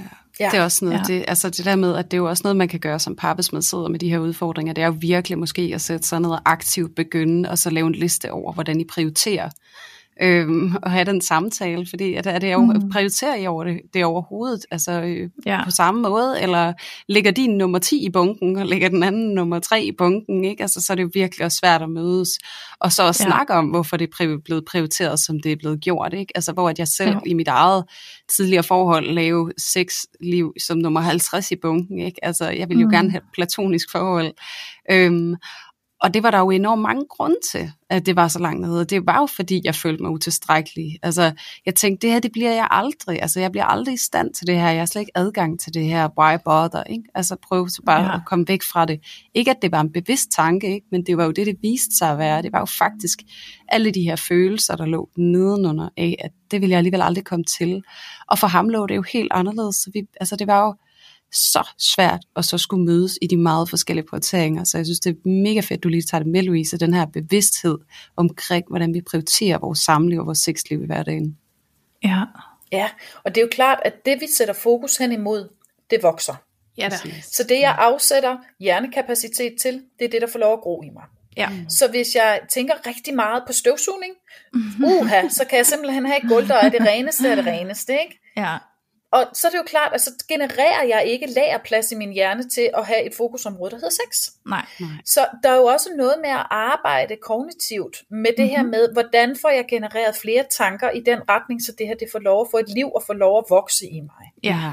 Og det kan i sig selv faktisk være en barriere for mange at tillade sig at tage det skridt, mm-hmm. fordi at det kan føles skamfuldt Ja. øh, eller forkert af mange årsager. Ja. Men, men hvis vi giver det plads, og vi antager, at, øh, at man sidder og, at det kunne man godt. Altså det her, det vil ikke føles fuldstændig som om jeg skulle gøre knuder på mig selv. Så kan man jo bare, bare siger jeg, øh, så forstå mig eller hør mig rigtigt, ikke? Men vi taler jo om, at inden for positiv psykologi i hvert fald, at hvis jeg bruger bare 20 sekunder, tre gange om dagen, på det her. Det er altså et minut ud af 24 timer på et døgn. Det burde kunne lade sig gøre. Ja. Tre gange om dagen, så Ja. begynder jeg, fordi min hjerne den er jo plastisk, øh, så den kan ændre sig, så begynder jeg at kunne ændre min tankegang og øge Mhm. nogle fokusområder. Ja. Så Præcis. det kunne også være en mulighed. Ja. Altså jeg vil bare helt personligt skrive under på det du siger, Ditte, fordi at øh, jeg har haft en oplevelse af sådan faktisk at sætte mig ned og have en samtale med min partner omkring seksuelle lyster og sex drive og alt muligt. Og øh, bare det at have en samtale på den måde, det, det tændte en kæmpe sådan ild ind i mig, ikke? Altså, og det at jeg sådan efterfølgende gik og tænkte meget på det, og tænkte meget på alt muligt forskelligt, der handlede om sex og lyst og begær og alt muligt, jamen det, det forandrede lige pludselig mit fokus, altså det, eller det, det var jo et fokus, jeg havde forandret, kan man sige, og det skabte altså en ild inden i mig, som jeg ikke havde mærket længe, ikke? så det, det er altså bare lige for at skrive helt personligt under på, at det fungerer, altså det der med at sætte sit fokus på det, kigge på det, øh, læs om det, tale om det, altså sådan mærk ind i det, ikke? Altså så, så begynder der at boble nogle, nogle andre følelser ind i dig, og en anden lyst. Ja. Ja. Ej, jeg, jeg er så glad for, at du siger det, Louise, fordi det er virkelig også Ja. noget af det, altså bare også i hele det her sex life tema, ikke? altså hvordan det bare Ja. ikke fungerer med Billy og Cooper, det er, det vender jo bare hele tiden tilbage til den her nonverbale kommunikation, hvor at vi kommunikerer mm. meget mere på vores kropssprog og med vores kritik og sådan noget, i stedet for at vi taler om, hvad vi gerne vil. Ja. Og, og særligt med sex, så er vi jo bare de fleste af os blevet opflasket med sådan en, et billede af sex, både når vi ser porno og når vi ser film, at de, det er jo ikke noget, de snakker om, det er jo bare noget, de gør. Altså det er en praksis, det er ikke noget, vi Ja. kommunikerer omkring. Så det er jo virkelig så, det er så enormt uvandt for os, fordi udover det, så har vi jo ikke verdens bedste seksualundervisning i folkeskolen, og de færreste af os har haft nogle forældre, som har kunne støtte os i at få sat ord på, hvad det er, vi oplever som seksuelle men- mennesker og væsener. Ikke? Så vi er Ja. bare, altså det der med, vi er simpelthen så dårligt klædt på, så det der med virkelig at få fremhævet, altså nonverbal kommunikation omkring sex er faktisk de fleste udgangspunkt. Sådan, og det her med, at vi kan begynde netop at putte nogle ord på, og kigge på hinanden, Ja. når vi gør det, og, og, og fortælle os selv og vores partner, at det faktisk er okay. Ikke? Altså bare, Jo, altså lidt, det kan gøre en stor forskel. Og jeg synes, din historie er så fed, fordi at det netop viser det der, ikke? Altså noget, vi bare gør, til noget, vi Mm. taler om. Og Ja. hvad det kan gøre ved det, vi gør, ikke? Altså det er så og vildt. præcis, altså det er jo præcis det du siger Julie, vi er jo blevet influeret fra film og alt muligt andet af, at det er sådan noget der kommer af sig selv, og det Ja. er det bare ikke i de fleste tilfælde, det er det, som Ditte siger, når vi er nyforelskede, og det hele det bare øh, bliver serveret på et sølvfad, men efterfølgende, så er det altså meget at forlange, det bare skal øh, indtræffe helt af sig selv, uden Ja. at vi skal gøre noget, eller sige noget, eller Ja, jeg Ja. tror også, det er derfor mange af os bliver ved med at gå og tro, vi skal være forelsket hele tiden. Ikke? Fordi Ja, ja. det er det eneste jo. forudsætning, vi har for, at det sker af sig selv. Det er den der forelskelse. Ja. Så derfor så er der så Ja. mange af os, der fejlagtigt går og tror, at det er noget, vi må og skal være hele tiden. Og hvis ikke mm-hmm. vi er Mhm. det, så er vores forhold det er dødt. Ikke? Så det er simpelthen Jo. bare så ærgerligt. Og det er nok også derfor, at det nogle gange bliver sådan den der, øh, i mødet med nye mennesker, så er det som om, det bliver foræret lidt gratis, ikke? og så kan det jo være der, tvivlstankerne opstår på, hmm, er det så derover at det bliver ved med at være sådan, ikke? Ja. Nej, det falder mig også på et tidspunkt. Græsset er ikke grønnere altid. Nej. Nej, det er det ikke. Og et Men, øh, arbejdsområde er jo virkelig det her, hvor man kan starte i sig selv, og så Ja. prøve at se, kan jeg skrue lidt op for den kanal, der Ja. hedder, og, og kigge i den retning. Og det kan jo være så mange ting. Altså, øh, jeg sidder sådan lige og tænker på, altså det kan jo være musik, at man hører et eller andet, mm-hmm. et Mhm. stykke musik, sådan, hvor man kan mærke, det gør et eller andet ved min krop, Ja. at, at jeg kan sanse mig selv. Altså jeg har selv med Mads Langer, den Ja. der 3am, altså jeg kan simpelthen ikke høre Ja. den uden, at jeg kan næsten mærke, hvordan hele min krop begynder at boble. Jeg synes, det er Ja. det mest seksuelle nummer længe.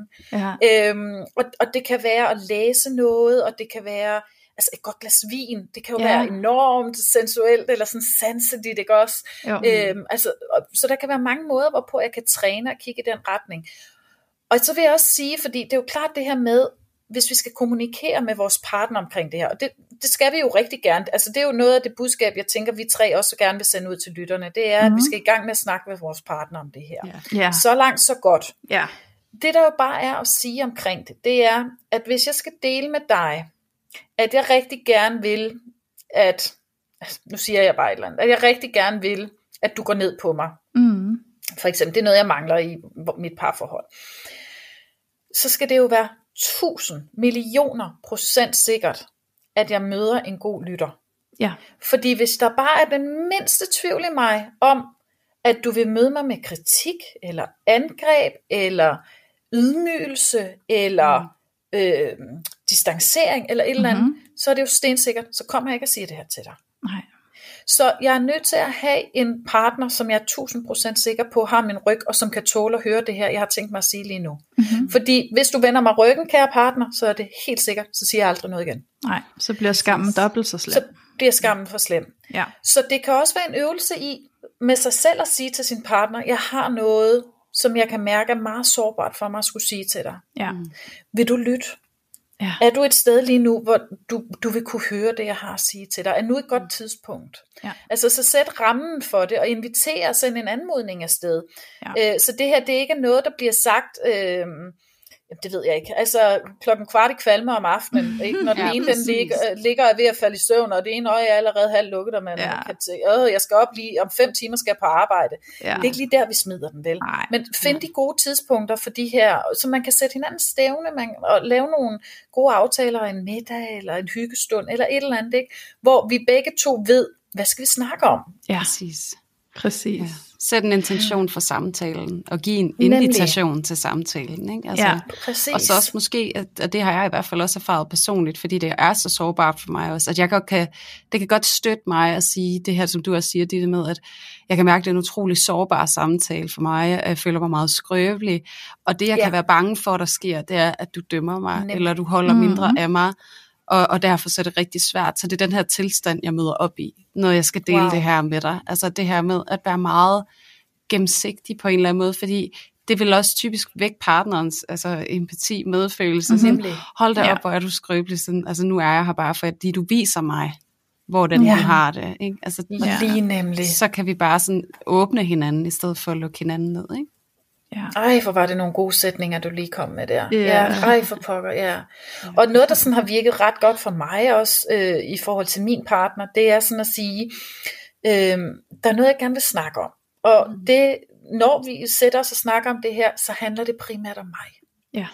Ja, ja. Fordi så har jeg allerede, du ved, fjernet hans værn. Det er ikke Ja, fordi, at nu skal vi til at snakke om, hvad han gør forkert, eller Nej. Nej. Altså, og så, så kan han høre det med et helt andet øre. Så den der formulering med, og det vi skal snakke om, det handler faktisk allermest om mig. Præcis. Så har jeg taget den på mig, ikke? Øhm, så det kan også være en rigtig god Den er så Præcis. vigtig, fordi ellers så kan man hurtigt sidde klar i forsvar, ikke? Nemlig, Ja. lige nemlig. Ja. Okay, så nu skal I høre her, piger. Det er sådan, at vi skal til at runde lidt af. Nej, Men- er, der gået, er, der, er vi allerede færdige? Ja, vi Ja, er faktisk så- snart ved at være færdige. Ja. Så gør det, når man har det godt. Jamen det gør det nemlig. Ja. Men der er jo faktisk, øh, vi har fået et øh, input ind på vores Instagram, for vi spurgte faktisk lige lidt til, sådan, hvad vil I gerne have med, når vi nu skal snakke om Sex Life-serien, og hele det tema, den handler om. Og øh, nu kommer der altså en... Øh, Øh, hvad leder jeg efter, når man afslører? Øh, noget? Ej, Spoiler alert. Spoiler Ja, alert, det var den, jeg ledte efter. Nu kommer der en spoiler alert. se den. Ja, så hvis du ikke har set den og gerne vil se den, så kommer der en spoiler alert, og det er på helt egen regning, om du vil vælge at lytte til det.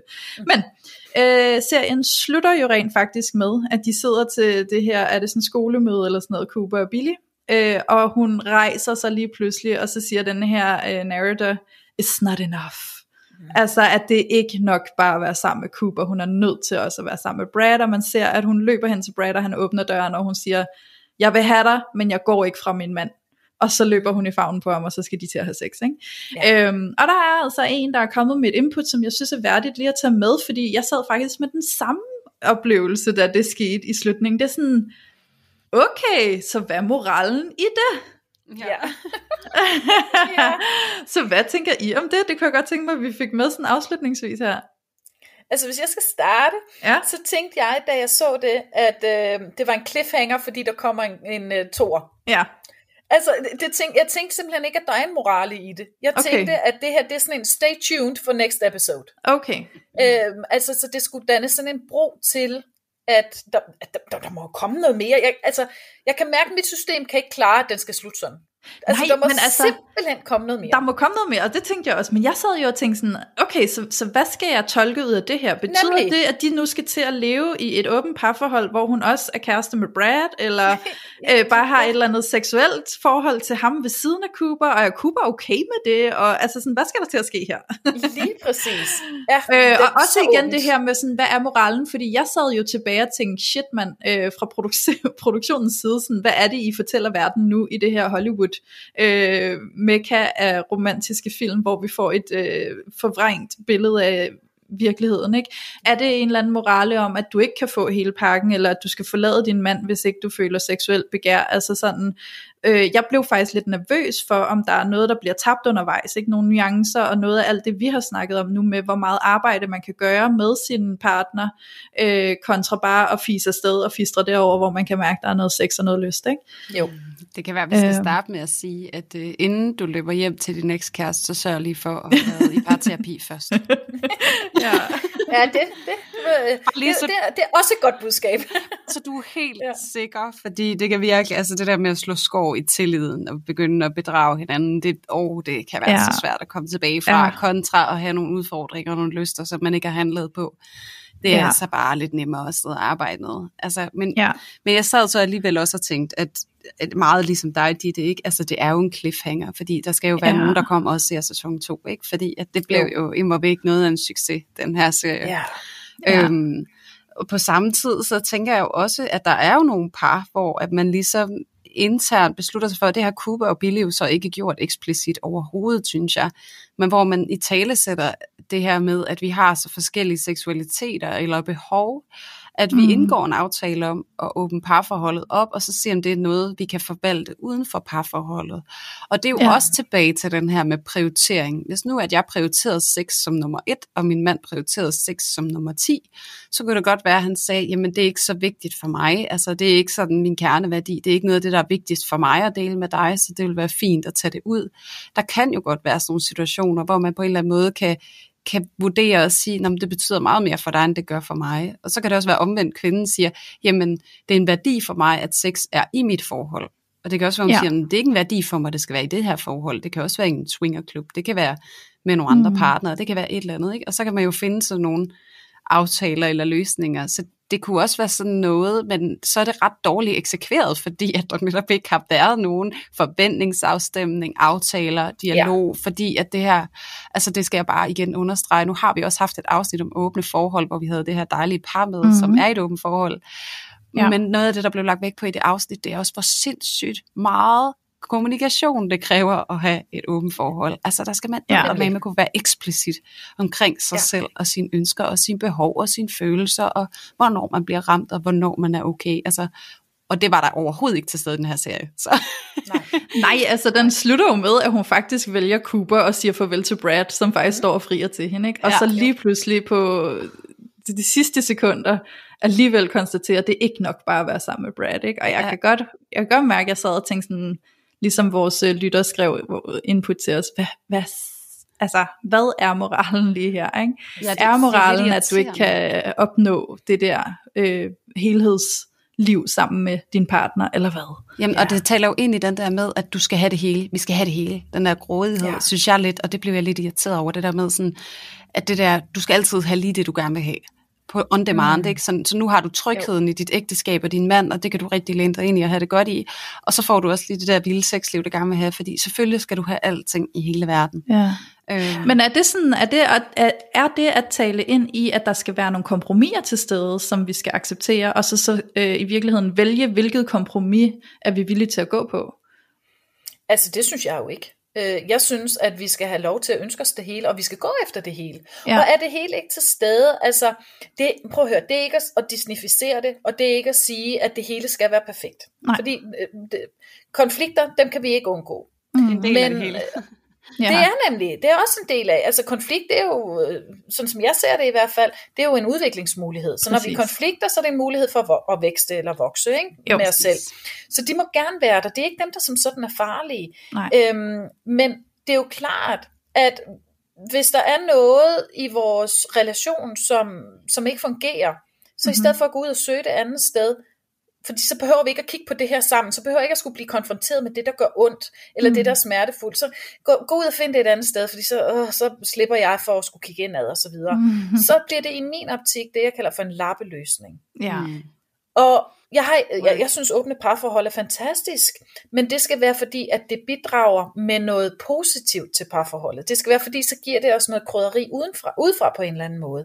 Ja. Så synes jeg, det er fantastisk. Yes. Men et parforhold, der gør det her, fordi at så kan jeg vende det, vende det blinde øje til, mm-hmm. det er ikke en god ting. Det er en dårlig Nej. strategi at gøre det på den måde. Ja. Og det er jo det, jeg ser her. Øh, hvis det er sådan, den skal slutte, og der ikke kommer en sæson 2, Mm-hmm. Øhm, altså så er det i den grad en lappeløsning, som Billy hun, eller et skråplan hun er på vej ud på. Fordi, ja. øh, og der var noget, og det kan jeg mærke, der var noget i den måde, den slutter på, og den måde, hun, hun reagerer på til sidst, hvor jeg tænker, at hun er enormt barnlig. Ja. Altså det, øh, og, og det kan jeg mærke, at, øh, og det er nok min skyggeside, det kunne være, at det var noget af det, jeg skulle arbejde med. Hvorfor, hvorfor, hvorfor får jeg den følelse, og hvorfor mærker jeg modstand på, at hun skal være barnlig? Men ja. det, det er det, der kommer op i mig der til sidst. Ja. Ja, men jeg synes, det er fint, vi lige får det med, fordi at jeg synes, det er ret interessant. Og jeg sad faktisk og fik lidt en knude i maven og tænkte, åh, åh hvad sker der nu med alle dem, der sidder den, og ser den her serie og identificerer sig med den længsel, og så som måske på baggrund af at se den slutning, øh, tager et valg om at forlade deres egen mand og være sammen med en eller anden øh, spændende mm. sex guy derude yeah. et eller andet sted. Ja. ja. Altså ja. alle, alle fagpersonerne her er enige om, at det er en dårlig løsning. ja. yeah. Recipe for disaster. Altså, man kan jeg lover jer, der går sure sokker og, øh, og våde badehåndklæder, der ikke bliver hængt op i det parforhold mellem Billy og Brad. Så. Yes. Eller, eller, fordi jeg er ikke engang sikker på, at alt det kommer til at være en del af deres hverdag sammen, men så tror jeg måske, der går rigtig meget andet øh, ballade i gang mellem de to øh, baseret på, på den måde, han nu engang var på, ikke? Præcis. Ja, det så vi jo ja. allerede. Altså, han har jo kæmpe ja. commitment issues, og hun længes jo ja. efter commitment og tryghed, ja. og det er han så lidt adgang til i sig selv. Fordi ja. han har den historie, han har, og så fik han jo sådan noget forløsning med sin far, og så sidder man og tænker, om han er en ny mand og sådan noget.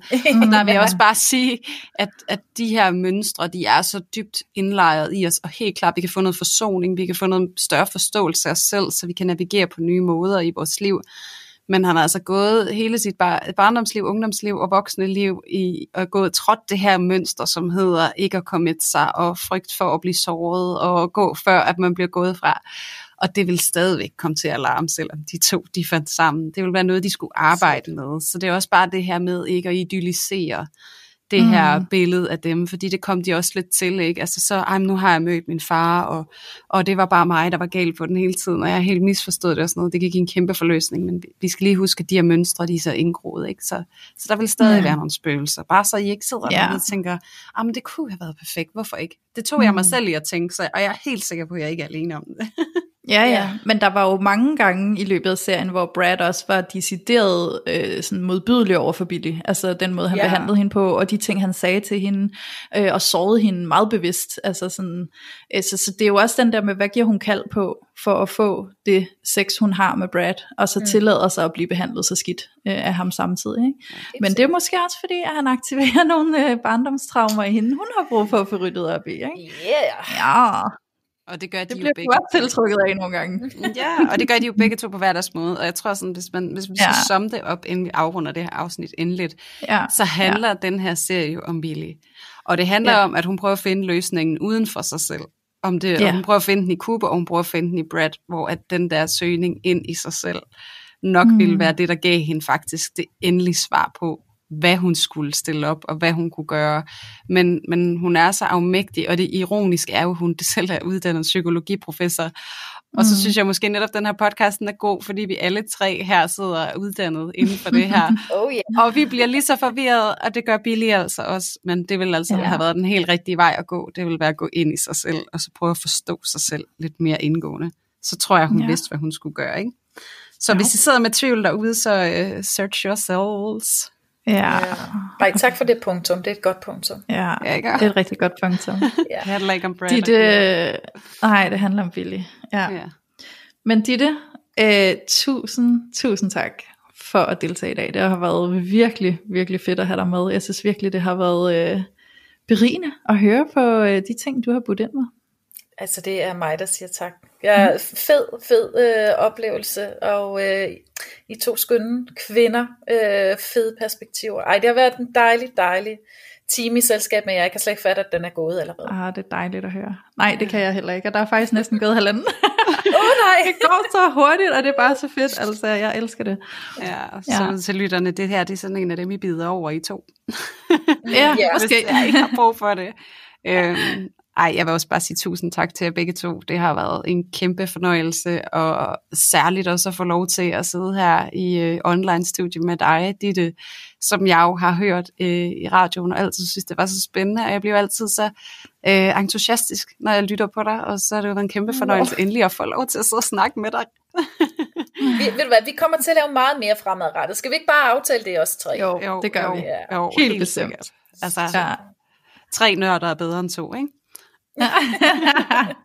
Det må være et ordsprog. Det opfinder vi i hvert fald nu. Ja, lad os det er gøre det nu. Ja. Fedt.